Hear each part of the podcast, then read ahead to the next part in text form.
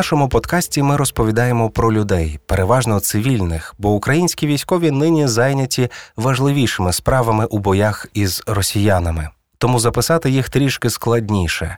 Але іноді нам вдається поговорити із ними. Тому сьогодні епізод про військового Сергія Огородника. Він розповів для нас свою історію влітку. А тепер, маючи досвід деокупації Харківської області, поділився новими враженнями. Сергій у мирний час працював журналістом у громадській організації Чесно. Задовго до повномасштабного вторгнення він був частиною Київської територіальної оборони, ходив на тренування щовихідних. Тероборона це окремі війська у складі збройних сил. Від початку їхнє основне завдання було захистити міста від ворога. Зараз тероборона також перебуває і на передовій. Сергій розповідає про початок повномасштабного вторгнення, його службу в Ірпені та Харківській області. Коли 24 лютого Росія почала повномасштабний виток агресії, по суті, продовжила війну, яка тривала з 2014 року. Е, ну, в мене питання не стояло, куди йти, тому що до цього в мене був контракт з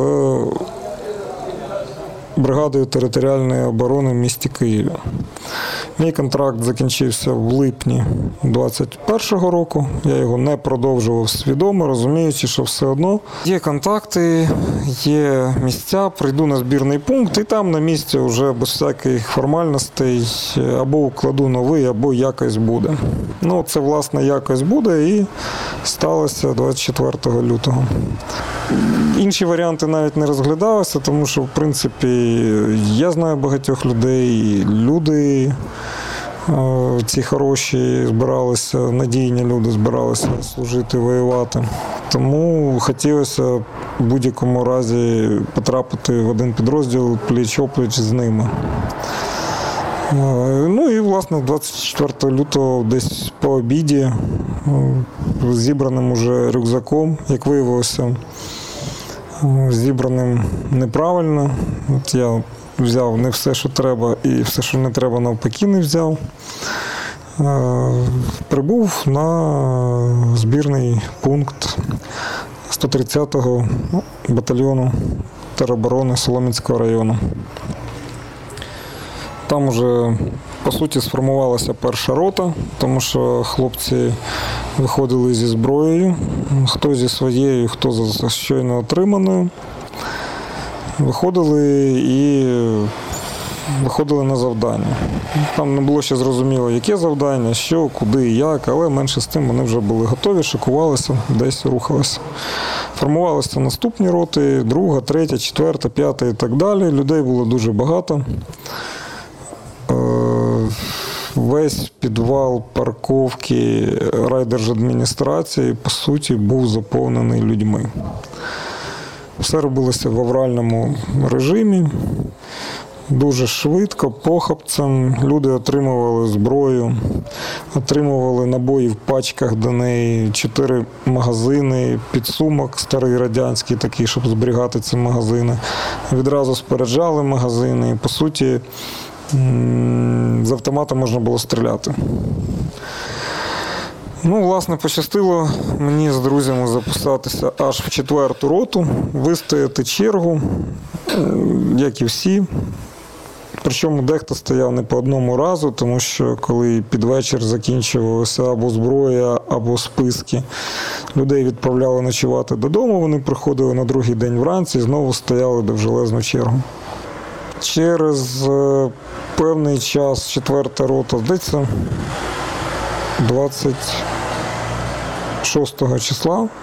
Четверта рота вже відправилася з РДА на те місце, де вона мала там перебувати в готовності чи не в готовності, не знаю, як це сказати. Ну, відправилася.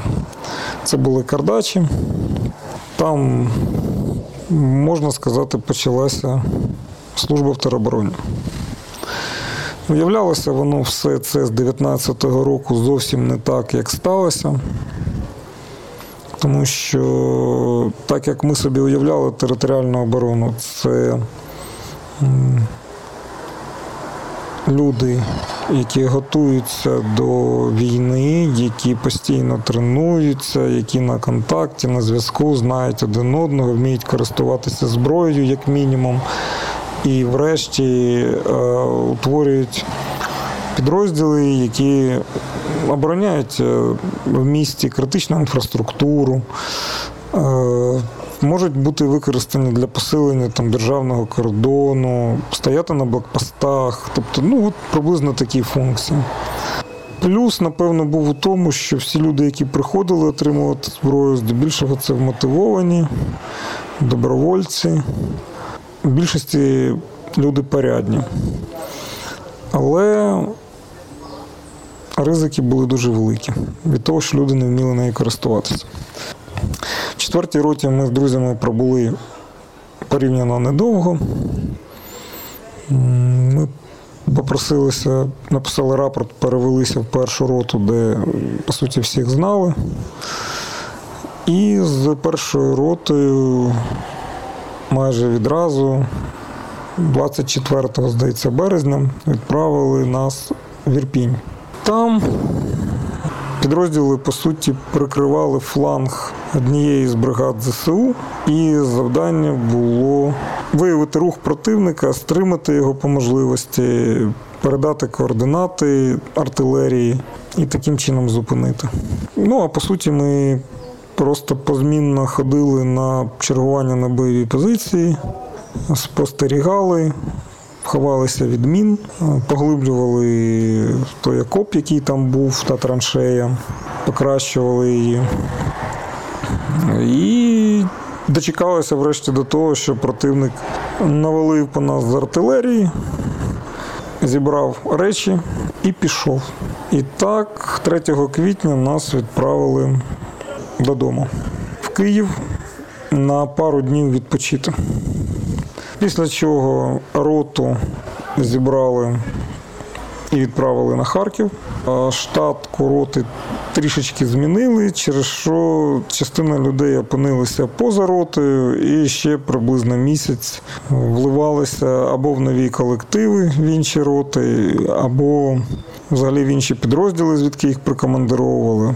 Ну, тобто кажучи, от почали намагатися унормувати штатну структуру і посади в ротах. В Харкові роль тероборони виявилася приблизно такою самою, як і в Ірпені. Протитанкового озброєння, здавалось би, з'явилося більше. Ну, це ближнього бою, типу протитанкові ручні гранати, подібні речі. Але по суті роль не змінилася. Легка піхота, яка заривається в землю, ховається від ворожої артилерії і чекає. Ми запитали думку Сергія про те, чи кожен зараз має служити у війську. На мою думку, от тих умовах, в яких опинилися ми, е, питання, чи потрібно всім чоловікам йти служити до війська, воно навіть не стоїть. Тому що відповідь однозначна. Потрібно. Люди є різні. Е, люди мають різні фізичні дані моральні, психологічні. Але при тому, при всьому, як армія, так і війна це більшою мірою робота. Робота пов'язана з іноді небезпекою і завжди з якимись ну, марудними завданнями. І по суті, тут для кожного, якщо він цього хоче, робота знайдеться.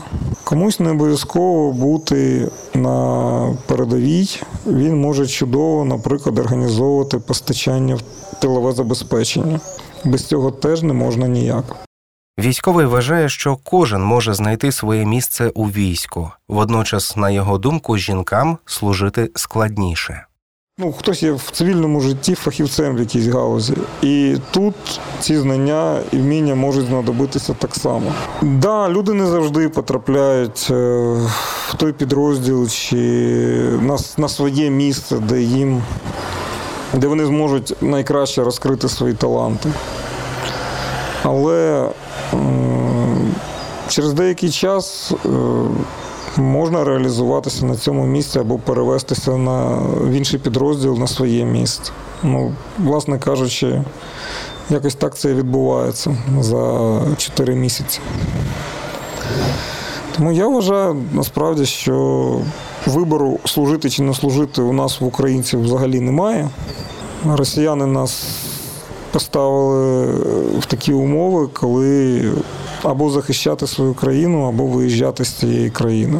Якщо ви пов'язуєте своє майбутнє з Україною, то її доведеться захищати, бо Росія України на карті світу не бачить взагалі. Ну, от. Ну і більше того, в принципі, е, жінкам в армії дуже складно. Це, напевно, не їхнє місце в армії, але є винятки, які показують, що знайти себе можна і жінкам. Ну, наприклад, в одній з рот подружня пара, хлопець і дівчина, які прийшли мобілізовані, які до цього не служили, не воювали, вони прекрасно налагодили харчування, постачання, забезпечення е, різними необхідними речима роту. Тобто ну, люди знайшли те місце, де вони як на Майдані, знаєте, кожен може робити якісно, швидко, гарно і з користю. Вони знайшли це місце і краще них я не знаю, хто би міг впоратися. Так само є люди і дівчата, які виконують бойові завдання. Напевно, не гірше, а може іноді і краще, ретельніше, ніж чоловіки. Тому це теж цікаве питання. З точки зору комфорту, умов, зручності набагато складніше, коли в підрозділі є е, жінки, але, але це нормально. Усі попередні записи Сергій зробив влітку, а далі ви почуєте його нові історії з фронту. У першій половині вересня Збройні сили звільнили Харківську область від росіян. І ось що Сергій розповідає про відступ окупантів та знахідки на покинутих позиціях. Це дуже, дуже і дуже приємне відчуття йти по звільненій землі, з якої ще буквально вчора по тобі стріляли, і вона була окупована. Всі, хто це пережили, це щасливі люди. Звичайно, ми йшли обережно, озиралися, дивилися під ноги, по кущах дуже обережно. Але тим не менше, це відчуття якогось полегшення, щастя. Звичайно, місцевих жителів ніяких ми не зустріли. Це траса, а бабіч е, були кущі. Ми прийшли зруйновану. Зруйнований ресторан чи щось таке, воно називається очах по трасі, повороти на села. І проходили відповідно російські позиції. Е, позиції в них були дуже гарно укріплені, серйозно окопані накриті. Відчувається, що росіяни готувалися тримати оборону довго і стійко. Вони залишили чималий запас боєкомплекту, набої в цинках, в ящиках, залишили харчі, консерви, залишили протитанкові засоби, шмелі, РПГ, Дуже багато всього вони залишили.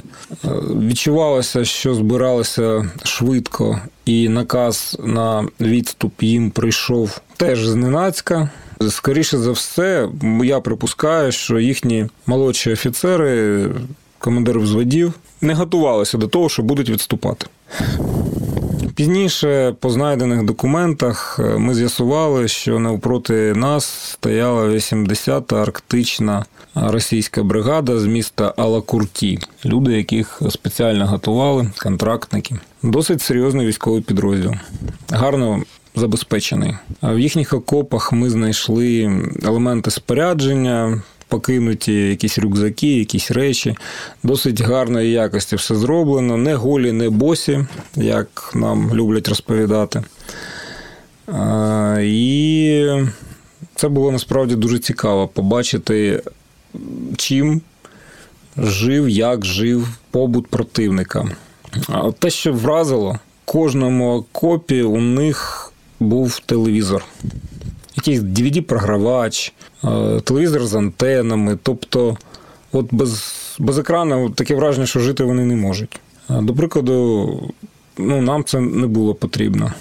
У нас е, зв'язок зі світом є через телефони, через Starlink.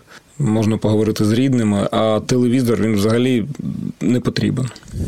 А от у них завжди в окопах ми зустрічаємо телевізори. Мабуть, для їхньої пропаганди. Також було розкидано багато малюнків дитячих з Білгородської області, якісь листи надруковані від місцевої білгородської поетеси. Вони навіть не читали ці листи. Тобто вони як були згорнуті в квадратики із пришпилені скріпками, там разом з іконкою і Георгівською стрічкою. Так вони і валялися насправді. Дуже багато цілі пачки ікон, маленькі іконки, типографічні, видно, їм якісь їхні забезпечення привозить, і от вони там їх порозпихали в своїх бліндажах е, під стелею, в якісь щілини, шпарини. І вони там так пачками і лежали. Вони не потрібні були, мабуть, не затребувані. Е, дуже багато якихось речей. Ну, Видно, що збиралися аврально, швидко покидали позиції.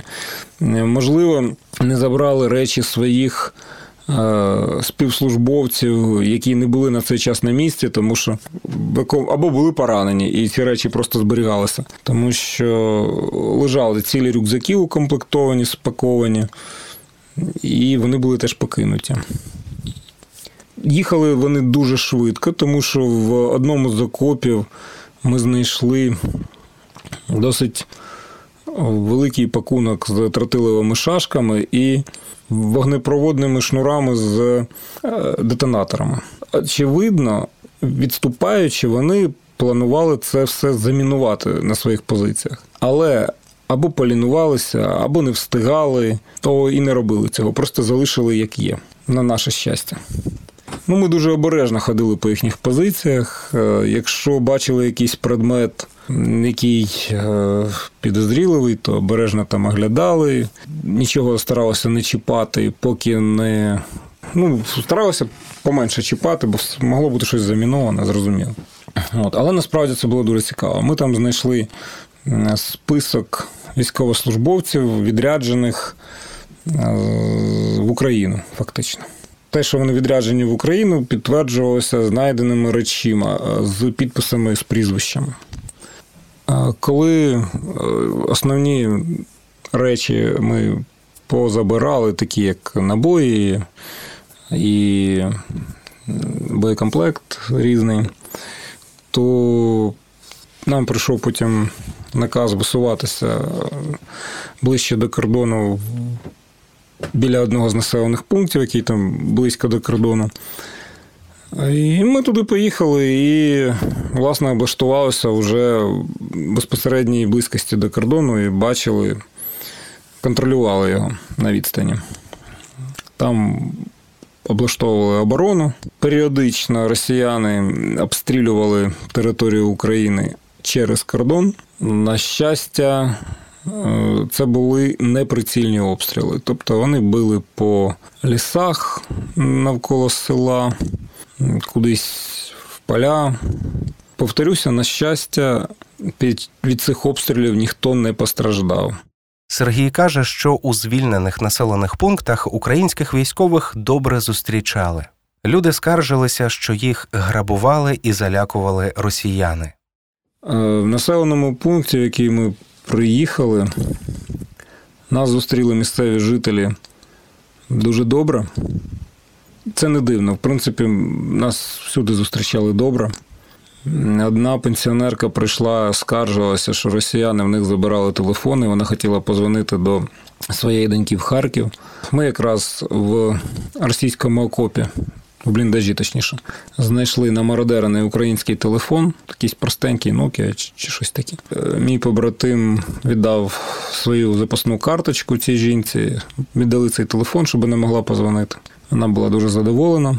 Розповіла, що е, росіяни їх пограбували, е, збрали гроші чи то на купівлю квартири, чи то з продажу квартири. Зараз боюся збрехати.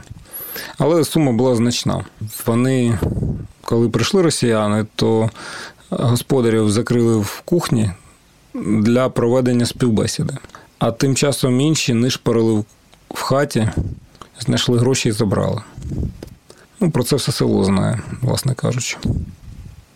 Тому місцеві жителі нам були раді.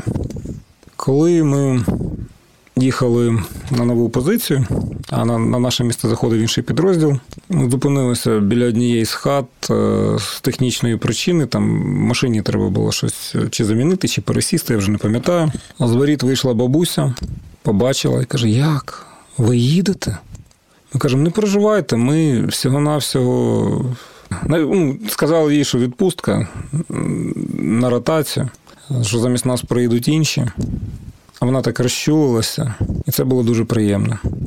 Було видно, що люди не хочуть, щоб українська армія звідти виїжджала. Нам розповідали місцеві, що росіяни, які там стояли, а це був в прикордонному селі фактично російський тил. А це були росіяни з далеких е, російських областей, не з Білгородської звідкись з Кавказу, звідкись з Уралу, і там ОМОНівці стояли, е, стояли дагестанці, і люди дуже сторожко ставилися до цих російських військових, ну, боялися.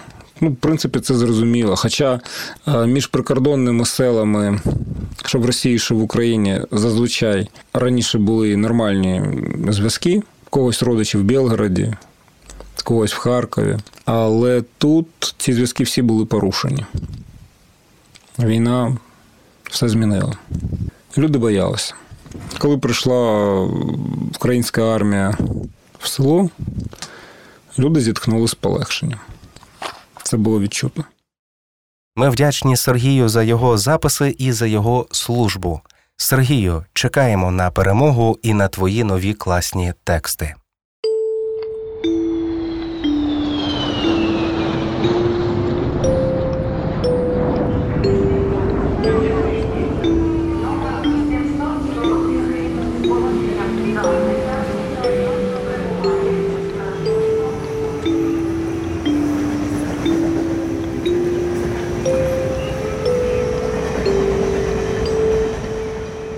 Проєкт реалізовується за грантової підтримки Urban Space 100.